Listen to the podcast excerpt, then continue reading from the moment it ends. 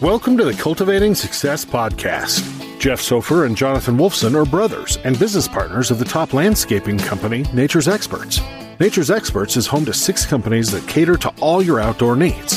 To learn more about Jeff and Jonathan, simply visit us at www.naturesexperts.com. On the podcast, Jeff and Jonathan bring together other business owners and entrepreneurs to share with you how they developed a prosperous company and how you can too. You will gain insights and meaningful advice on creating the building blocks to success and longevity in the entrepreneurial realm. And now, here are your hosts, Jeff Sofer and Jonathan Wolfson. Joe, thank you for joining us on the Cultivating Success podcast. We're happy to have you here today and to really talk about leadership and different ways we can execute leadership within our company, within your company, and different ways that you can really drive success moving forward. So I'm really excited to have you here to really dive into some of the strategies and concepts about it to really, you know, create a long-term path of success inside of your company.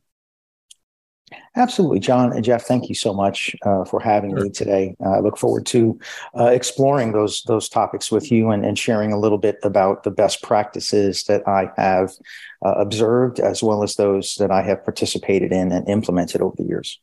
You know, I think it's important that you know whenever you meet different people who are in consulting and leadership, and you go to these uh, different seminars or you listen to podcasts or anything like that you know, it's important to take it all in, but you really have to develop your own cornerstones of the kind of foundation that you want to have moving forward. Don't you agree?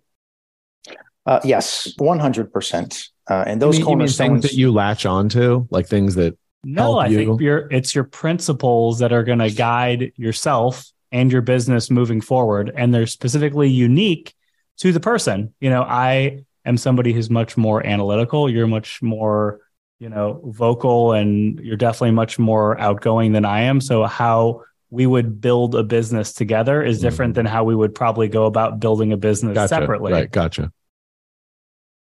No, 100%. So Joe, so Joe, how do you typically start, you know, when you're coming in to help a company that's looking to, you know, kind of increase their performance on their team?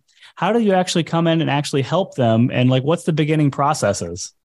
Yes, absolutely. Uh, the first step that I always take is I sit down with a senior leader of that organization, president, founder, owner, CEO, and I ask three very probative questions. Okay. Number one, what is your vision?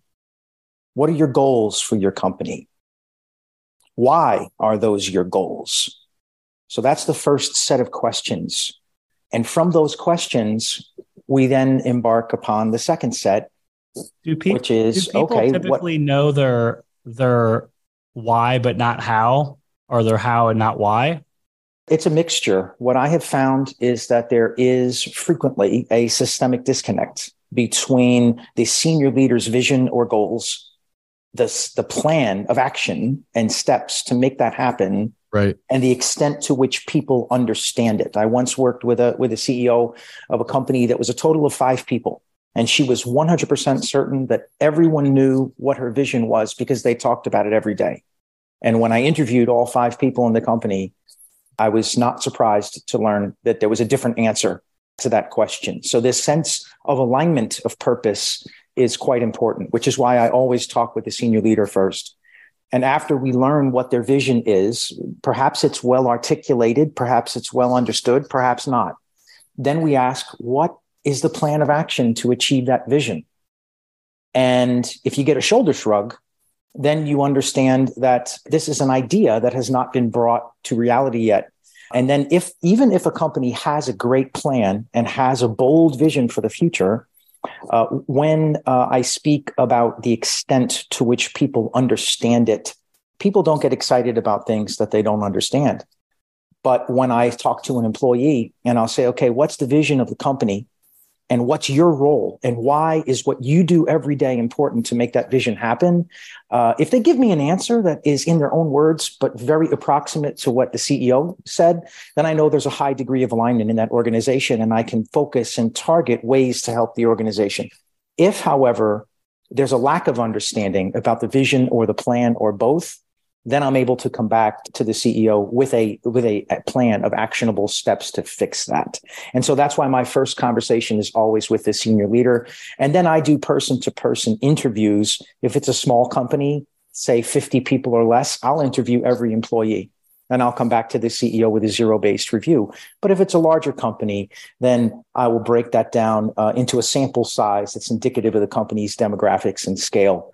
Uh, but it's always about the focus of the intersection and the interdependence between the vision for the company, the plan to make it happen, and the extent to which people understand it. That's what I focus on exclusively with Alakai.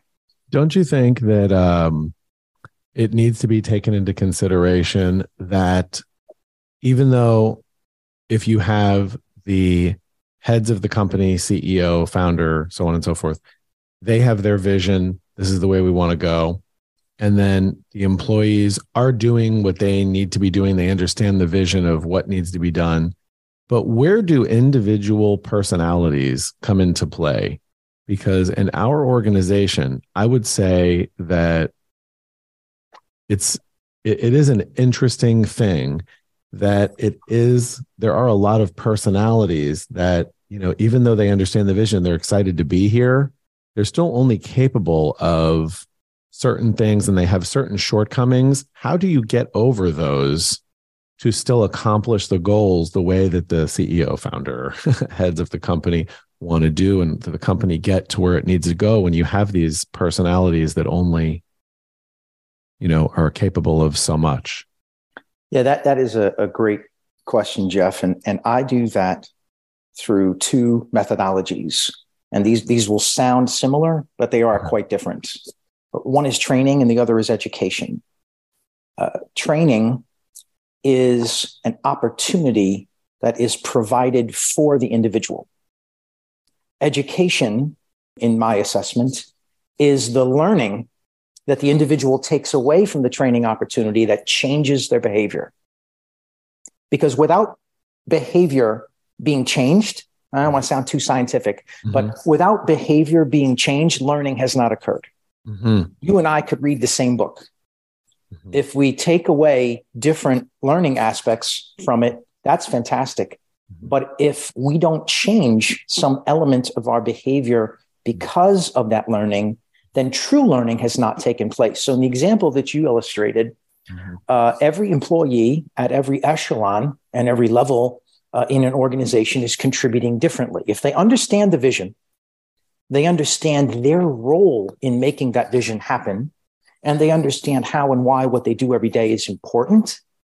That contributes to their ability to, to learn to do more tomorrow than what they were doing today. I, I have, that means you also too have to speak the right language based upon the different department that you're actually talking to. 100%. So as a leader, you have to actually cognate your your mission, your vision is different for you than it is for your executive management and then your management and then your office and then your people, you know, continuing down the line depending on the roles and responsibilities.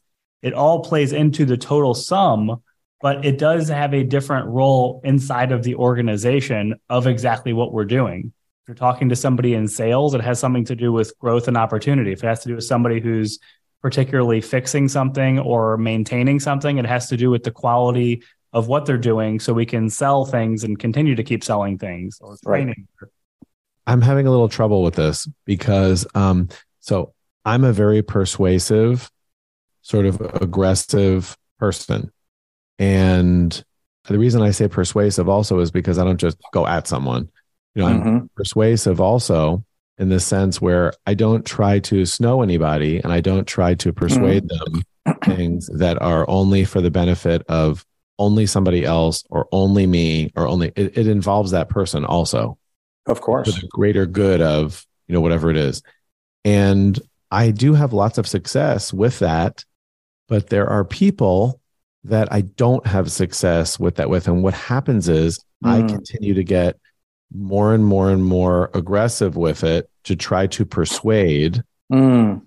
And the person then begins to feel that I'm coercing and mm. I'm, and it becomes something that's only good for me. Mhm. or something that's only good for the company or or whatever and instead of them losing the actual message from the beginning that this is for the the good of whether it's the relationship or the company or the you know Mm. whatever it may be and so then it's like i end up getting a bad rap because just because i'm so like you know aggressive about it Yeah. so it makes it seem like i'm you know so i just don't know how to get around that with people Yeah. that are are not that they're not responding that you know i get i think it's that maybe the issue is it's specifically with people that have more of like an introverted personality Mm. more like closed off kind of from i don't know whether they're i don't know what it is but it's it's definitely something and it's in different Sure. parts of my life I've experienced it, my personal life and my professional life.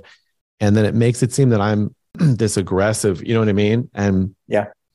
it's just trying to persuade to open someone's mind. It's almost like I get the feeling that you tell someone something and you're explaining it and they just they don't even give you an indication that they want to like process the information and they want they hear you and they Sure. understand and they're trying to like figure it out inside of them Sure. and I, there's just people in our organization that don't do that. So Understood. Try, you know what I mean? No, I un- un- understood. One observation that I would offer, and this is a very important uh, concept uh, to that all organizations need to apply. Uh, when we were speaking earlier about the CEO or the senior leader, I want to emphasize it is not their vision. It is not uh, the vision of the company. It is not the vision of one person that others are being. If there's an attempt to persuade them, it's a shared vision. Right. And so if it's a company of five or if it's a company of 50,000, Yeah. it doesn't matter. Right. What matters is that the vision for the, whatever that vision is, the company wants to grow in the next five years. The company wants to uh, expand their operations. They want to uh, increase their market share. They want to increase sales. They want to Yeah. become recognized by others as the premier organization in their industry or sector. Whatever the vision is, it has to be shared.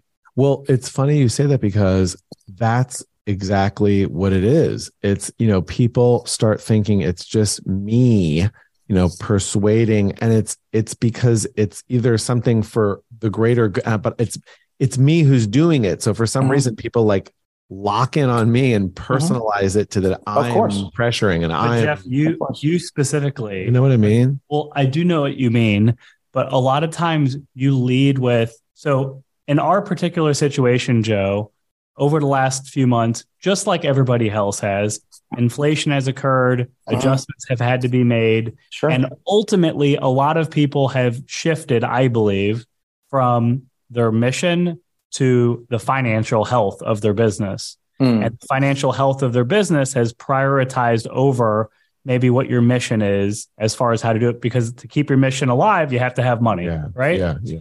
And you specifically a lot of times jeff lead with the money.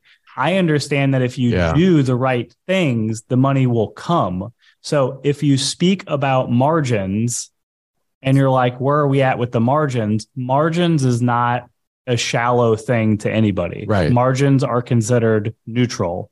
It's as long as the margin is considered consistent over the long talk every time you speak to the person. If the margin is 20% the margin is 20% that's it it's either low or it's high it's good or it's bad that's it it's not offensive if you say we need to get more money in here money money money money money money money money money money There's a difference. there is a difference and people think that it's all about the money versus doing your job if the job requires you to make 20% or less or more that's just the job there's no Uh-huh. emotions to it there is a money there's money associated to it Yeah. but there's no money money money money money Yeah. money money money That's very true. So I and think, I think that's 100% right. And I think that's part of the problem with me is I'm like, you know, I'm so aggressive and so wanting to get to that I just sort of go right to the end. And I Sure. think that um, that's probably something that I need to uh, dial back a little bit and take smaller steps in order to Sure. get to the end. No, it's quite possible. Another observation that I'll give you, not to say this is in your your case, but a realization by leaders and managers at all levels that there will be some people that you will never convince. Yeah. It, regardless of the understanding, regardless of the quality of the plan of action, regardless of the boldness of the vision, there will be some people that you won't be able to persuade and, and make them understand. And that's okay. That's perfectly fine. It's about acknowledging who those people are and ensuring that they're not union leaders or toxic people right. spread throughout the organization. If Right. somebody just does a good job and they just want to go home, Mhm. you know what? That's just some people. But people that are infectious are definitely ones you have to be more mindful of with Agreed. as it relates to what you're saying specifically. Agreed. Because there's two types of people. One of them is it okay? It's okay just to be yourself and for you just to be like, you know, I want to do a good job and I want to go home. Agreed, but there are also people. I'm t- I'm specifically part of what I was saying before is there are people that are put in power positions, and those people are great. You know, they do do. But a not good everybody in a power, not everyone in a management position is actually a good leader. They might just be the most qualified person on the team. No, but for example, like we have, there's someone in our organization who we both are fond of, does a wonderful job, cares very much, shares the vision, but just is a bad communicator. Mm, just Mhm. is and c- no matter how many times it's been explained in all different sorts of ways and no matter how many times you know it's been like shown to what is bad communicator? Bad communicator to the customer, to the employees, all around to other management. all, all around But then why? So if the person's a bad communicator, not doing their job would mean so they don't make the jobs that they do. They're not profitable. um no the jobs Are are, profitable? profitable? the Is the team happy? not all the time Is the team happy? It's a not yes all- or- no it's it is yes or- not a yes or a no because on the the times where the communication falls short the team is not happy and that's the problem is What's that the turnover in that department? um Has anyone left? I would say that uh, if you're talking about customers, yes, because of the communication. And I would say that employees lose faith and employees lose faith uh, that are under this person or uh, parallel to this person and start believing that this person doesn't communicate well because of some instances that have gone on where the person hasn't communicated. So I don't think it's as cut and dry as you're saying. I don't agree.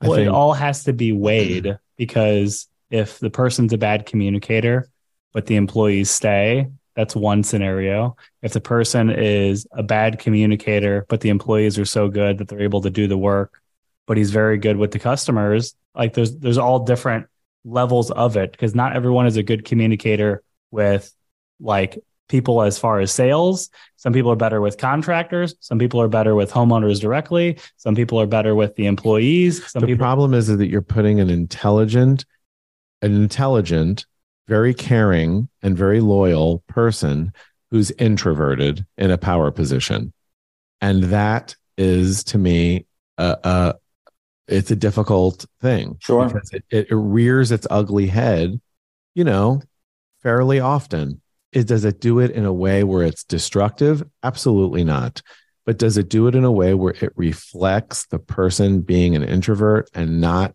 communicating properly and correctly yes and i don't know what to do with that person that's where what i was Mhm. mentioning to you from the beginning about Sure. is that's where that's born from. It's Mhm. very difficult for me to sit by and know that the person, you know, if they would just take on some of what I'm saying to them and just please be open to it. Mhm. And, you know, you just have to keep preaching the same thing over and over and it just doesn't change. It, Sure. it's upsetting and, and aggravating. Absolutely understand. And I want to qualify my observation by saying that um, I have done decades of leadership coaching. However, the, the primary purpose of the Alakai Leadership Group is not leadership coaching. Rather, it is strategic acceleration of organizational effectiveness. That being said, uh, based on my experience, a situation like that, I fall back to the education, the training, and the mentorship. So if you have had a candid, frank conversation with this person to explain to them what your concerns are, and then to offer them a, an, a process improvement that is tangible, that articulates what your expectations are and what your goals are. And then that person takes it on board understands it, and then starts moving forward to improve themselves in a manner that you expect, uh, that that's a great methodology to follow that I have seen work well uh, in the past. However, think, there Joe, will be some that will res- will not respond to that Right. and will say, "Okay, I'm going to go. I'm going to go do something else," and and that's certainly uh, always the risk that you take. Right. I think Joe hit it on the head there is that it's about tangible. So I think the best advice for you, Jeff, is that if you're saying this person is a bad communicator, if you physically write down all of these scenarios and you present it to somebody, it's much more impactful than just having a conversation. Because if someone actually sees a track record of dates, times, scenarios, situations, so on and so forth, not that they're just you know, not communicating to your likings, but it has caused your lack of this has caused this, your this has caused this. I think it does give somebody more of that reality check where you're being able to put them in a place where you're mentoring Okay, them to improve their skills because sometimes people don't really understand what they actually what their actions cause as reactions sometimes. In other words, you're saying, speaking generally to them, saying you're not communicating, you're not this, you're not that, as opposed to obviously, like you said, writing it down, being specific about this instance happened, this occurred, this instance happened, this occurred. Yeah, that's, a that's, good idea. that's what I really get from Joe. Exactly. And That's and I have do. found those conversations have always gone well and have been received positively when well, because you you're open up- presenting, you're presenting the facts on Correct. paper. Yeah. Correct. And you open up with just what you said. Hey, these are some qualities that you have that are outstanding. These are some things that you do every day that are fantastic and valued and help our organization and our business move forward. However, there are a few things that we know Yeah. that you need to improve in. And then that the tangibility that, that you spoke about, John, is just having concrete steps to say, if you, the leader. Identify a shortcoming, you also identify a method or a process or a, A resource Right, right, that right. that person can use to improve and then say, hey, do this for the next month or so. Let's meet together and let's check up on it and let's see how it's going. And I have found that that has been a, a very, very positively received uh, approach. Yeah, I like it. I like the tangible. Definitely makes I a like lot it. of sense. What did the military um, teach you about what you're doing now? How much time do we have? Uh, well, no, you the- can quickly the- quantify it for for Sure. everybody. And Sure. how long Uh, were you in the military? And you know what did it actually? Thank you for your Good for service you. too, by the way. It's, my, really- it's my pleasure and, Yes. and my honor. I always felt like it was what I was meant to do. It never felt like a job or a profession to me. It just simply felt like where I was supposed to be, what I was meant to do. like a and I was serving with the people. Exactly, a calling. I was When serving with the people do I it. was supposed to be with. And so I served for 30 years in the Navy. My profession was explosive ordnance disposal. That's, a the bomb squad. long Time. Wow. Yes, yes, but it was enjoyable. Um, as I mentioned earlier, probably about 20 of those 30 years were in CEO or COO positions. Um, and I have led and managed uh, large, uh, diverse, globally integrated teams. Um, I've also led uh, and managed uh, small teams, tactical teams of, of two, uh, and the vast range in between.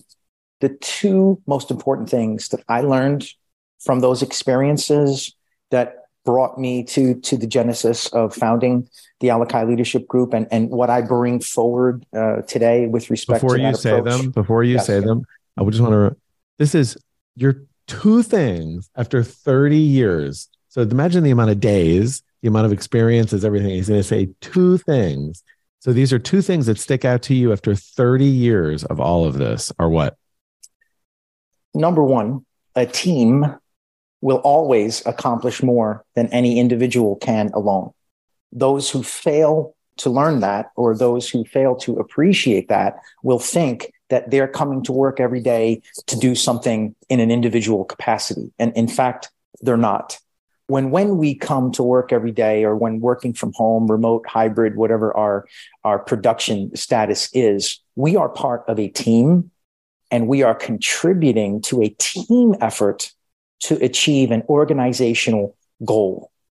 I had a mentor early on in my career who taught me this, and, he said, Joe, I see you running around a lot, doing a lot of things every day, accomplishing a lot of tasks. When are you going to stop completing tasks? And when are you going to start inspiring teams of people to accomplish goals?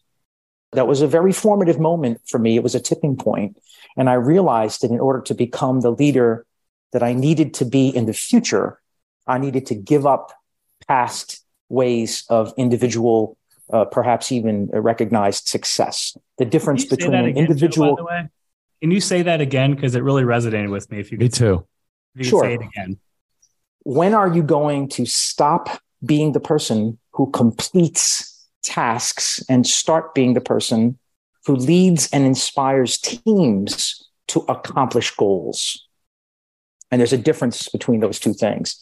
And that is that stuck with me at a, a, a very formative time in my professional career in the Navy. And it allowed me to change and evolve into the leader that I needed to be for the future, not into the, the accomplisher of tasks that I was in the past. So that's Anyone, number one, the value of a team anyone who that resonates with, I think has had a little morsel of understanding of what leadership can do, but you can't really quantify all that it can do because there definitely are different points. You know, I'm 36, Jeff's 53.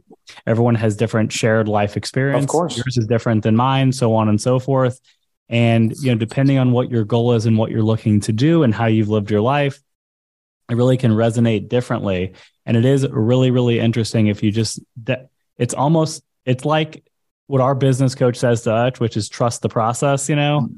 Um, with a lot of different things. It falls in line with that. But you have to understand that if you pretty much do the right thing, you're going to get the best result. It just, it gets scary and intimidating and, you know, you, sure. you feel uncomfortable because you're like, well, I can just do it and so on and so forth. And, Sure. You know, I'll train them, but then I can, you know, I'll check their work behind them and so on and so forth. And all of these things feed into less productivity, less trust, less growth, less development versus which the heart, if you have the right people around you, you have to let people make mistakes. And if they're good people, 100%. when they make the mistake, they're going to adjust.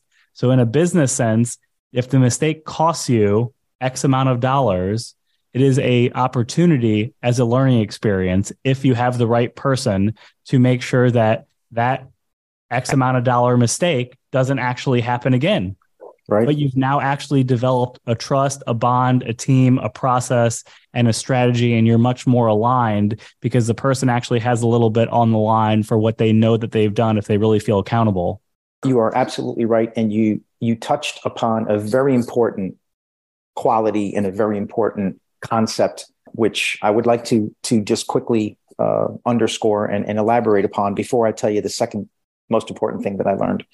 Um, of course, there are many more, but uh, I distilled them down into these these yeah, two these two elements. The comment that you made, though, is very important because you described to a T delegation. Delegation is not abdication. It is when it's done correctly. It's hard work, and the way that leaders accelerate and evolve to a higher level of leadership is that they are an ardent practitioner of delegation. You mentioned it earlier, surrounding yourself with outstanding people, educating them, training them, explaining to them what are the standards, what are the values, what are the ethics, what do we do, what don't we do, how do we do it, and then at, a certain point, letting them do what they need to do.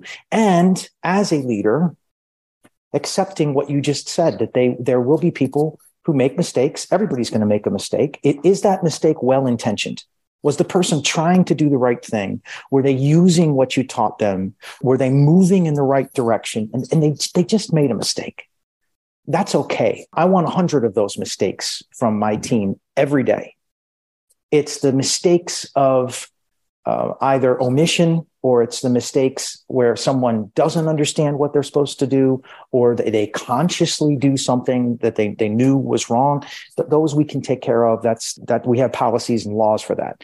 But uh, you touched upon this very important concept of, of, delegation and i wanted to just let you know that i agree with that 100 110% you know you um, have to quantify the results as well absolutely. to know if you have the right people too so in our particular yeah. organization, as we as we've continued to grow, you know, you do have to you know, release responsibility, which is a little nerve wracking.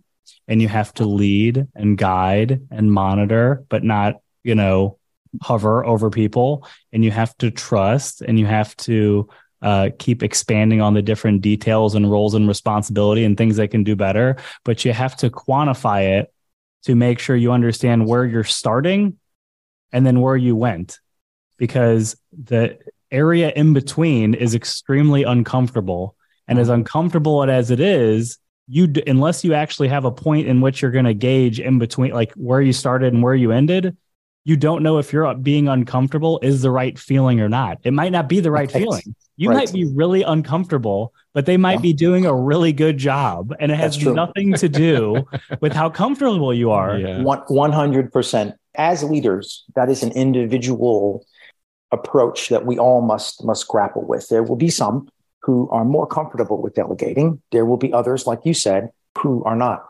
Um, and that's something we all must. I have found when I'm mentoring leaders, I encourage them and I advise them that when you're in that specific situation that you talked about, where you've delegated tasks, you've delegated responsibility, and people are doing well and they're thriving and they're, they're moving forward. It's like they're running ahead of you and you want to reach out every once in a while and pull them back and say, just slow down for a minute so I can catch up. You're doing such a great job. At those times, if you do feel a little uncomfortable, the way to break through that as a leader is to delegate more, not to pull back and perhaps uh, delegate delegate less. I, I always say you have to feel comfortable in uncomfortable situations because otherwise you're not going to think clearly. That's correct. And you, there's really no reason as a human being to feel uncomfortable. you know what no, I mean? No. There really, it, there really isn't. I mean, if you, it's a feeling, and feelings have zero IQ. So, you know, you have to check with your logic and be like, why am I uncomfortable? It's just a human being. I'm just in this sort of experience, you know, so on yep. and so forth. Very, very true.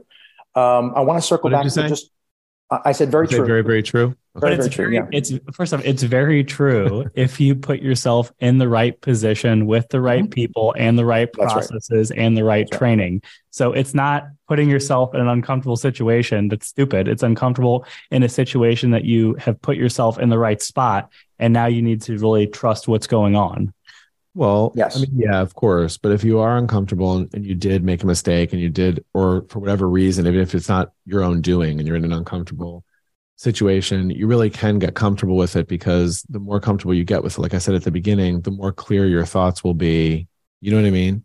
That's all rather than being absolutely on the discomfort rather than focusing on, you know, a message or what's going on or absolutely. Yeah. Absolutely. We we had a I was listening to a colleague speak about this the other day, and they were talking about it very similar uh, in, in, a very similar manner to what you were saying about being having not only you as a leader, but having your team be able to thrive in yeah. uncomfortable situations. There will be variables. There are many variables we don't control that will create for us disharmony, uncomfortability, chaos, challenge, crisis. Well, because when someone's uncomfortable, they just want to they want to they focus on getting out of it.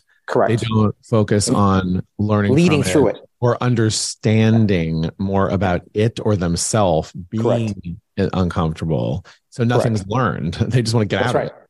That's right. So and and instead yourself, of instead of you know. yeah, removing yourself from it is not leading through and leading right. your team through right. that uh, that uncomfortable right. situation. Which I wanted to circle back to that second thing that I wanted to share with you that I learned uh, from, yeah, from 30 years. I talked earlier about number one, the value of a team.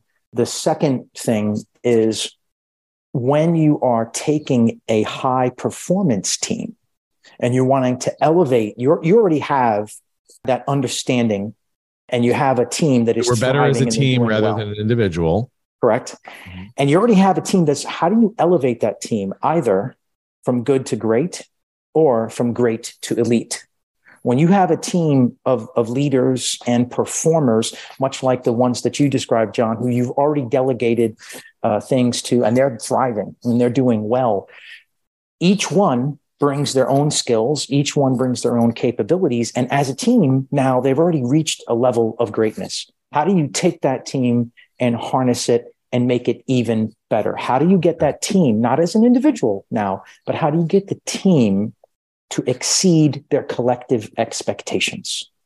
When you have a team of high performers that are already used to being very successful and thriving in these situations and making things happen and being ahead of the game, when they come together as a team, now that team is going to have a set. It may be written, it may not be, it may be tangible, it may be intangible, but they will most assuredly have a set of collective expectations that are very high already. How do you get them to come to work every day and exceed those okay. team expectations? That's the second the second key thing that I took away. And how do you do it? Is there an answer? Oh, yes. Oh, absolutely. What I was alluding to earlier, the intersection and the interdependence between vision, strategy, and talent. So that team will have a shared vision. They will have a bold goal, whatever that goal is. When you specific, Jeff, is what he's saying is that yeah. it's you have to you. It's not like, listen, I'm going to tell you what it is. You have to specifically dial in with your people, right. your process, your product, and then what you're trying to actually implement into the market. And Correct. how do you create all of this blended together to having this really successful, yeah. harmonious, yeah. yeah. Uh, what that is understanding. Thank you for saying that because you have just described is a change. And that's why many people are uncomfortable with that. There are a lot of people that are very comfortable with the status quo, whether it's the status quo in their lives, status quo in their business, status quo in their, in their baseball team. Um, when you articulate a vision that is better and bolder and bigger than what you're doing today, and when you then take that, and it's not an idea anymore, now it's a real thing because I put it on paper and I communicate it powerfully. And now I have a plan of action that says you have to do this every week, you have to do this every quarter, you have to do this every year in order to achieve this vision in a three year plan or a five year plan. Now you have something real that people can sink their teeth into. And the challenge, like, like you articulated earlier, Jeff, is there will be some people that actively support it and, and they're the champions of change. And there will be others who, oh well, gosh, it takes they, me a long time to understand this. Yeah, and then there'll be others who don't get it. Because they feel it. Mm-hmm. Like when you're like a leader, you're almost like um like an evangelist, you know, in a way like you want people to feel like what mm-hmm. you're saying like you want to like exactly right see on their face like you, want to get that they're feeling it because if they feel it then they get more excited because their emotions get involved and then they get more excited and they buy into it yep. because they feel about it yep. and i have found that a lot of these introverted people who are afraid to feel or don't get overly emotional, mm-hmm. those are mm-hmm. the hardest people to buy into things personally and professionally. And I'm such about a feeling sort of thing that it makes me seem like I'm overly aggressive to those people. And I'm like, you know, targeting them in a way where that puts them on such a spot that they feel such pressure. Mm-hmm. When it's like, all I'm trying to do is get them to be in touch more with their feelings that they are so afraid and uncomfortable with. Mm-hmm. It's like they could just accomplish so much more in their life if they would get in touch with feelings because then you you like really are able to buy into different experiences that you could have or be part of either a, a duo or a team or something Correct. you go together you know toward whatever oh. you're going toward and that's really hard for me i have people buying into things all the time but mm-hmm. those specific people with those kinds of personalities that i wish there was another way but the, that's you know, why it's such an art it's an art because you have to know people and you have to be able to see the field to actually do what's right for everybody and understand that that person may not illustrate the buy-in they might not yeah. understand exactly how you came to your conclusion but they can they can see it it's yeah. tangible it makes sense it you know they see that the path is possibly there and then the proof is really in the work that well, everyone so, puts in so together you're saying i'm, yep. Interrupt you because what john's saying is exactly right and there is a specific guy the one that i've been talking about who's exactly what John's saying, but his own emotions, a lack thereof, and uncomfortable with really having the tools to have like an emotional connection to the whole thing is the problem. Mhm. Like he doesn't have some of these people just don't have like the tools in their brain to like give themselves the permission to like get excited to buy like completely buy in. They bought in logically. Yep. Do you know what I'm saying? Hundred percent. But And I have just- experienced this. I have experienced this it's- with, with tough. major change initiatives. Yeah. And that's what you have described is the difference, or one of the key differences between the importance of change leadership and change management. Both have a Hmm. role within the organization. So, again, back to my previous point, even if you want your company to grow 10% next year, and however you define growth, that's a change. That will be uncomfortable for some people and there will be some that just like you you described. What i have found from a change management standpoint that has demonstrated success in the past is letting individuals know uh, like like this know that everyone has skills and there's a home for everyone in the organization and there is a contribution that they can make to this effort it may just not be in that emotional outgoing, excitable way that we would want them to be. And I have found that sometimes that's a very effective approach. So I'd like to illustrate exactly how I I understand that, and maybe this will resonate well with you, Jeff. There are certain people in your management who continue to grow, right? And they Yeah. keep moving with you Yeah. and the company, right? Yeah. But this scale that we're doing like this, where we're all going up, there's also the people that are actually down here. They're still coming up with you, Mhm. but you don't really realize it because if there's few that are way up here Right. that are actually creating this change, what you said, whether it's 10% in gross or 10% in net, whatever it is, Mhm. you don't realize the person that's right here that's still operating at a high level, but Yeah. they're not maybe willing to put in that difference right there. Yeah. They're actually still going up also Right, too. right. You just don't recognize it Right. That's true. because you're advancing so far That's forward True. That's true. that's beyond what you've done. You don't realize that their improvement is actually what it is. You know, that's actually That's a great illustration. It's just Yeah. like personally in your life, you know, um, like learning through life as you evolve. You know, you have friends that you've been friends with, and you like continue to evolve and like learn about life and everything. Totally the same friend- thing, yeah. And the friend just is always like kind of what they were, and they haven't evolved. And you're wondering why you really don't care as much about the friend, and you wonder why you don't have as much in common or whatever. And it's just because they haven't really evolved, but Mhm. you've evolved. Doesn't mean you're But better this, than them. this just- situation, though, has a driving force of everybody moving forward. So, Mhm. for Yeah. example, it could be uh, just a supervisor, and the supervisor isn't looking to become the general manager or Right. the operations manager, but as a lot of the team is really excelling and increasing the, the gross or the net, whatever your particular goal is, he is still contributing. And because all of the efforts around that person are associated with the goal, he doesn't even realize that he's indirectly being moved up. Not related to like your friend, like you're saying, inside of an organization, people don't realize that they're moving up when they're moving up, actually. Mm. No, it's a great point. And I was Yeah. working with an organization recently, and they said to me, okay, I love all this about uh, vision, strategy, and talent, and I, I want to make all these changes, but but let's just assume for a minute that I'm successful, and I have a bold vision, and I write a great strategic plan, and people are working to take the action steps necessary, and I'm making progress, and I'm on track, and I'm achieving the goals how do I make that attitude and that excitement and that enthusiasm stick in my organizational culture? How do I make sure that we don't lose that momentum? And then two years from now, people are like, okay, we achieved our goals. Now it's back to status quo. Constant engagement. It- That's exactly that's exactly constant, one. constant, constant, That's right. relentless engagement and continuing to move the bar forward. Exactly. I call that over communication. It's not That reiterating. is so funny you say that because I say that all the time. People need to over communicate.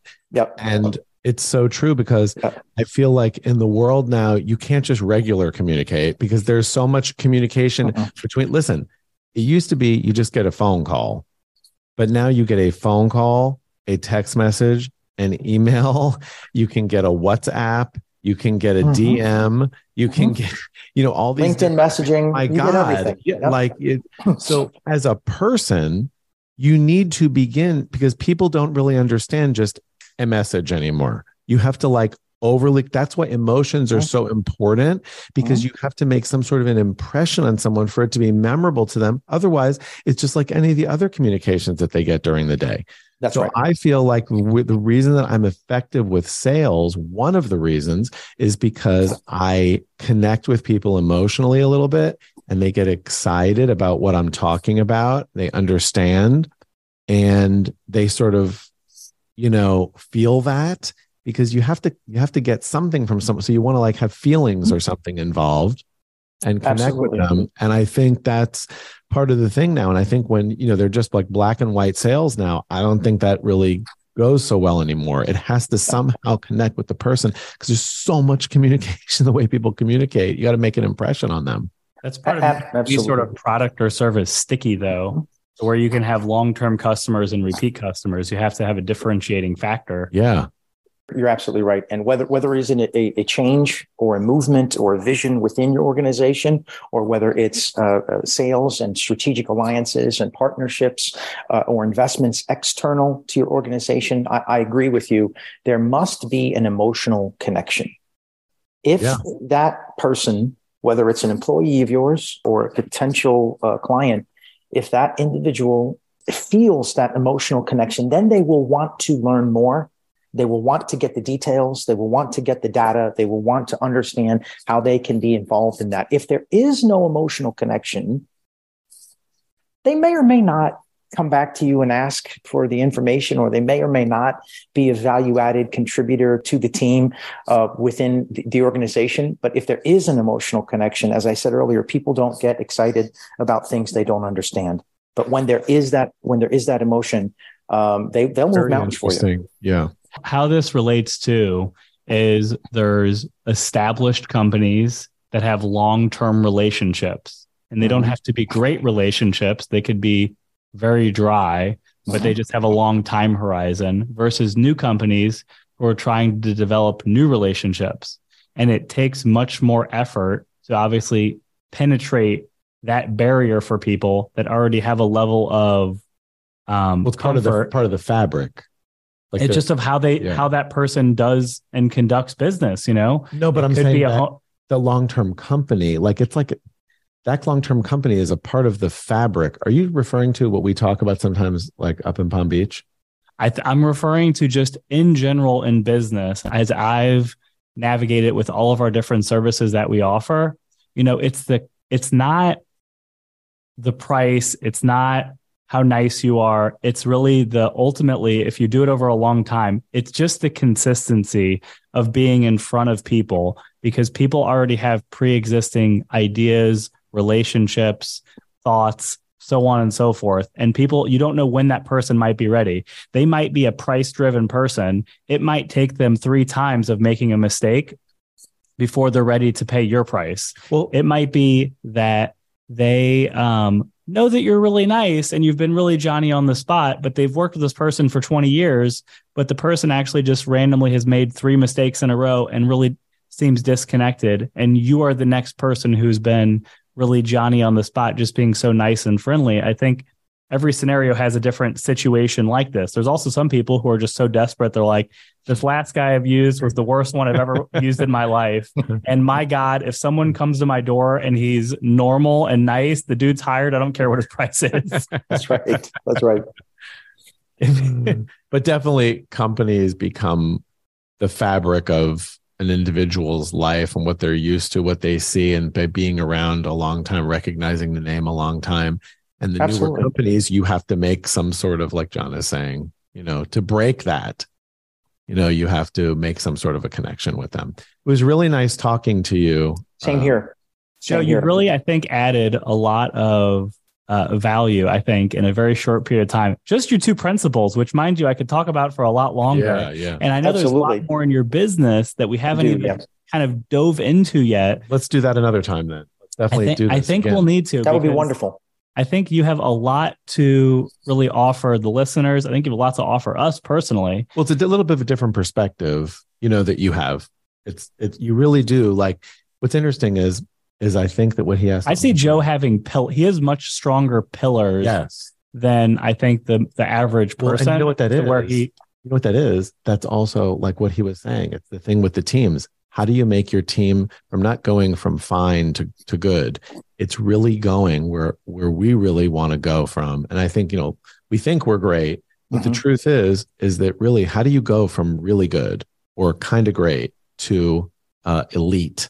And Absolutely. That speaks to me. And I know that speaks to you, John. well, once you reach your goal, you're back to good. You're not This is great. true. Do you know That's what I right. mean? You hit your goal, you're great for a little while. You're allowed to feel like you've succeeded, Yeah. and then you're back to good. What's the next goal? What's your next mission? Right. You know? Right. That's correct. And the senior leader, the CEO, president, founder, owner, whoever that that beacon of vision is, has to be the one that always wakes up every day getting excited and thinking about what's next. What's next? Because as you just defined, when you do the hard work and you achieve the vision or you achieve the goal, now you're back to good again. And how do you move on? That senior leader that CEO, president, founder, they will always be in that position of not only thinking about what's next, but defining what's next and then over communicating, as we talked about, and getting people excited and enthusiastic. It's so funny that you say that because I literally every day runs through my mind. The literally the minute I wake up in the morning is like, what's next? What am I doing? What am I going? And to go and do every single day. What's next? What's next? What's next? And people look at me like, my God, can't you just be happy with what you got? But it's not being happy with what you got. You have to constantly be figuring out what's next in order to propel forward because everything in life moves forward. Nothing goes backwards. You go That's absolutely forward. right. That's exactly right. Always moving forward. Joe, I definitely feel like you can improve people's bottom lines and definitely make their vision happen. So I'd like for you to let them know where they can connect with you and find you to uh, connect with you and you know maybe learn more and so you can help them. Absolutely. Uh, the website is thealakai.group.com. It's T H E A L A K A I group.com. Uh, you can uh, message me uh, on LinkedIn, uh, connect with me there as well. Just my named account, Joseph Polanin, P O L A N I N. Uh, and then you can also email me, Joe, J O E, at the thealakai.group.com uh, anytime. And I will be more than happy to have a candid uh, and frank conversation about how we can help accelerate your vision uh, through through a comprehensive strategy that mobilizes and inspires your people to elevate them and to elevate your organization. And I'm certain that you can, Joe. Thanks again for being on the Cultivating Success podcast. It was great to have you here. And we look forward to talking to you again soon. Pleasure to meet you. John Jeff, it's my pleasure. Thank you so much. I appreciate it. This has been the Cultivating Success Podcast with Jeff Sofer and Jonathan Wolfson. To learn more about Jeff and Jonathan and their businesses, visit www.naturesexperts.com.